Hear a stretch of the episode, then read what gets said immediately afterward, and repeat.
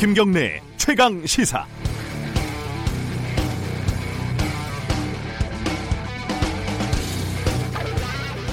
라디오 프로그램들 중에는요 청취자를 뭐 전화 같은 걸로 연결을 해서 상담을 해주는 그런 포맷들이 꽤 있습니다.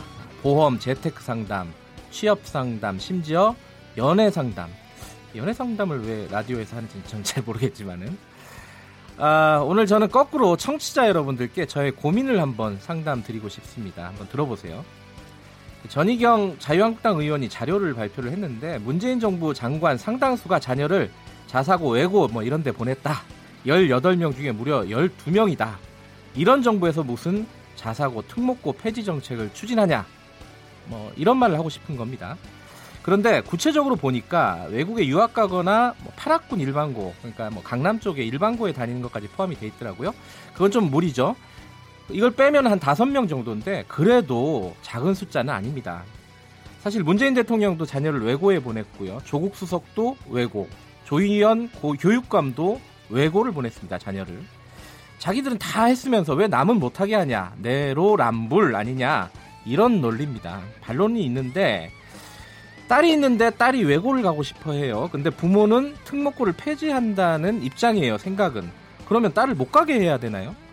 부모가 서울대 폐지에 찬성하는 입장입니다. 그럼 애가 공부를 아무리 잘해도 서울대 보내면 안 되는 건가요? 불법이 아니라면 전제로 교육 소비자로서의 선택과 어, 정책 결정권자로서의 소신은 다를 수 있다. 이런 게 반론입니다. 여기에 대한 반론이 또 있습니다. 집값 잡겠다면서 본인은 부동산 투기하고 환경 운동한다면서 뭐 디젤차, 대형 SUV, SUV 뭐 이런 거 몰고 다니고요. 개고기 먹으면서 동물권, 동물권 이런 거 외치는 꼴 아니냐 이런 거죠. 그런 정책을 어떻게 믿겠냐는 겁니다. 저도 이런 취재 많이 했습니다. 부동산 정책 책임자들이 어떤 부동산을 소유하고 있는지 이런 거 파악을 많이 해봤거든요. 저는 사실 어, 타고난 팔랑귀 뭐 이쪽 말도 맞고 저쪽 말도 맞고 이런 스타일입니다. 이것도 이쪽 논리도 맞고 저쪽 논리도 무시할 수는 없는 것 같아요. 청취자 여러분들은 이거 어떻게 생각하십니까? 좀 고민이 많이 됩니다. 좀 해결 좀 해주시기 바랍니다. 7월 12일 김경래 최강 시사 시작합니다. 네, 김경래 최강 시사는 유튜브 라이브로도 함께 하실 수 있습니다. 아, 어제 제가 차가운 도시 남자 같은 외모를 제가 갖고 있다고 했는데 어, 이 유튜브로 확인하실 수 있습니다. 그리고 문자 참여는 샵 9730으로 보내주시면 되고요. 짧은 문자 50원, 긴 문자 100원이고요. 스마트폰 어플리케이션 콩 이용하시면 무료로 참여하실 수 있습니다. 주요 뉴스 브리핑 어, 고발 뉴스 민동기 기자 나와 있습니다. 안녕하세요. 안녕하십니까. 민동기 기자는 어떻게 생각하세요? 전희경 의원의 자료에 대해서? 방금 말씀하신 그 고민. 네. 예. 저도 고민 중입니다. 아이, 그렇게 말씀하시면 안 되지. 알겠습니다. 같은 심정이라고 생각하고 자 첫 번째 소식은 뭐 일본 소식인데 하태경 의원이 어, 굉장히 중요한 자료를 발표를 했습니다. 북한의 불화수소를 밀수출한 나라는 일본이다 이렇게 주장을 했습니다. 네. 일본 안전보장무역정보센터에서 입수한 자료를 분석을 했는데요. 네. 일본에서 96년부터 2013년까지 17년 동안 30건이 넘는 대북 밀수출 사건이 발생했다고 밝혔습니다.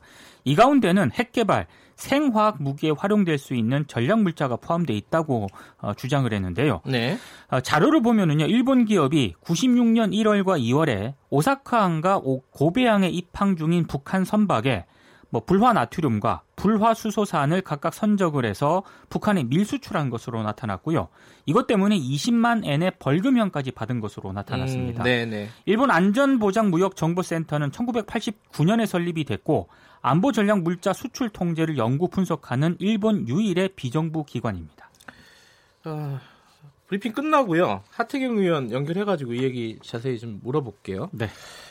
어, 이낙연 총리도 관련된 뭐 발언이 있었습니다. 어제 국회 교육 사회 문화 분야 대정부 질문에 출석을 했는데요. 네. 한국이 전략 물자를 북한으로 반출했다는 일본 쪽의 의혹 제기를 대단히 위험한 발언이라고 비판을 했습니다. 네. 특히 이낙연 총리는 일본 측이 근거로 삼았던 자료가 국내의 불확실한 보도 또는 정치권 유출에 의한 것이었다고 하는데 참으로 개탄스럽다 이런 얘기를 했거든요. 네. 그러니까 우리 공화당 조원진 의원이 제출받은 자료를 조선일보가 보도를 하고 네. 이걸 다시 일본 정부와 일본 극우 언론이 경제보복 논거로 악용하는 것을 비판한 것으로 보입니다. 네.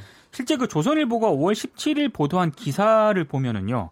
국내산 전략 물자 불법 수출이 2015년 14건에서 지난해 41건으로 3배 가까이 늘었다는 그런 네. 내용이거든요. 네. 근데 이걸 2013년으로 비교를 해보면 네. 전혀 다른 기사가 됩니다.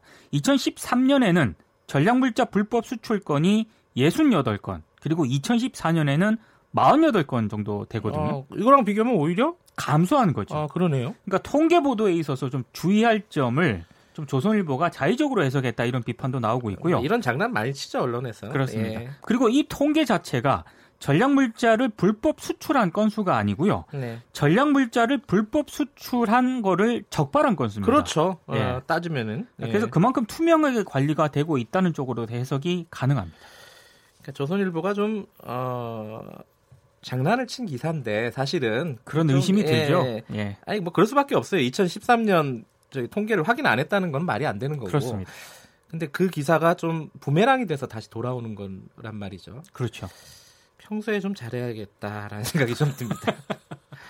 자, 이 미국이 유엔사 역할을 확대하겠다 뭐 이런 어, 논란이 있습니다 지금. 그러니까 한반도 유사시 일본을 네. 통한 지원과 협력을 지속적으로 보장을 하겠다. 네. 2019 전략 다이제스트에서 밝힌 그런 내용인데요. 그러니까 한반도 유사시 전력을 제공받을 국가에 일본을 포함시키려는 그런 의도를 내비친 것 아니냐라는 지적이 나오거든요. 네. 근데 국방부가 번역상 잘못으로 보인다는 입장을 밝혔습니다. 미국이 최근 유엔사를 확대하려는 움직임을 보이고 있기 때문에 이걸 과연, 과연 단순한 번역 실수로 볼 것인가 조금 힘들지 않느냐라는 비판도 나오고 있는데요. 번역 실수가 저는 아니라고 봅니다. 이걸 번역 실수를 했다면 이게 문제죠, 사실은. 그렇죠. 예. 실제로 미국 같은 경우에는 최근에 한국의 동의를 구하지 않고 독일의 유엔사 참여를 타진했던 것으로 확인이 됐거든요. 그러니까 일각에서는 한국군으로 전시작전 통제권을 전환한 이후에 유엔사가 미국의 통제력을 유지하는 작전사령부 구실을 하는 것 아니냐 네. 이런 관측까지 나오고 있습니다. 이것도 좀 중요한 문제예요. 그렇습니다. 어, 조만간 한번 다뤄야 될 문제인 것 같고 산재 소식이 계속 나오네요. 포스코에서 한 노동자가 야간 설비 점검 도중에 사망하는 사고가 발생을 네. 했습니다. 올해 들어서 포스코에서 발생한 그 사고가 벌써 세 번째인데요. 네. 10일 새벽 2시 30분쯤에 발생을 했는데 이 포스코 직원 장모 씨가 쓰러진 채 동료에 의해서 발견이 됐습니다. 네. 병원으로 옮겨졌지만 숨졌다고 하는데요. 어, 현장 점검을 나갔다가 복귀 시간이 됐는데도 돌아오지 않으니까 음. 동료가 찾아 나섰고 이제 이제 숨진 채 있는 것을 발견을 했는데 네. 올해 9월 정년 퇴직을 앞둔 그런 상태였다고 합니다. 근데 이 장모 씨가 팔이 심하게 부러진 데다가 몸에 화상을 입은 흔적이 있었기 때문에 노조에서는 이걸 안전사고로 지금 보고 있는데요. 2인 1조로 투입돼야 할 현장 점검 업무를 또 혼자 나간 것으로 파악이 되고 있습니다.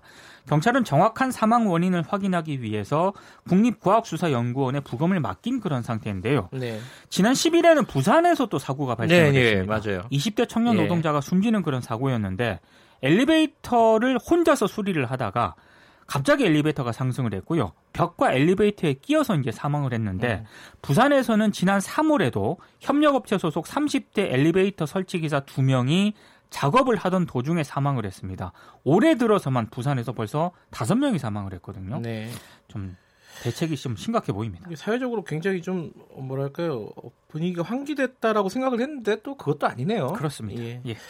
자, 그 어, 뉴스 브리핑은 여기까지 듣고 잠시 후에 뵙죠.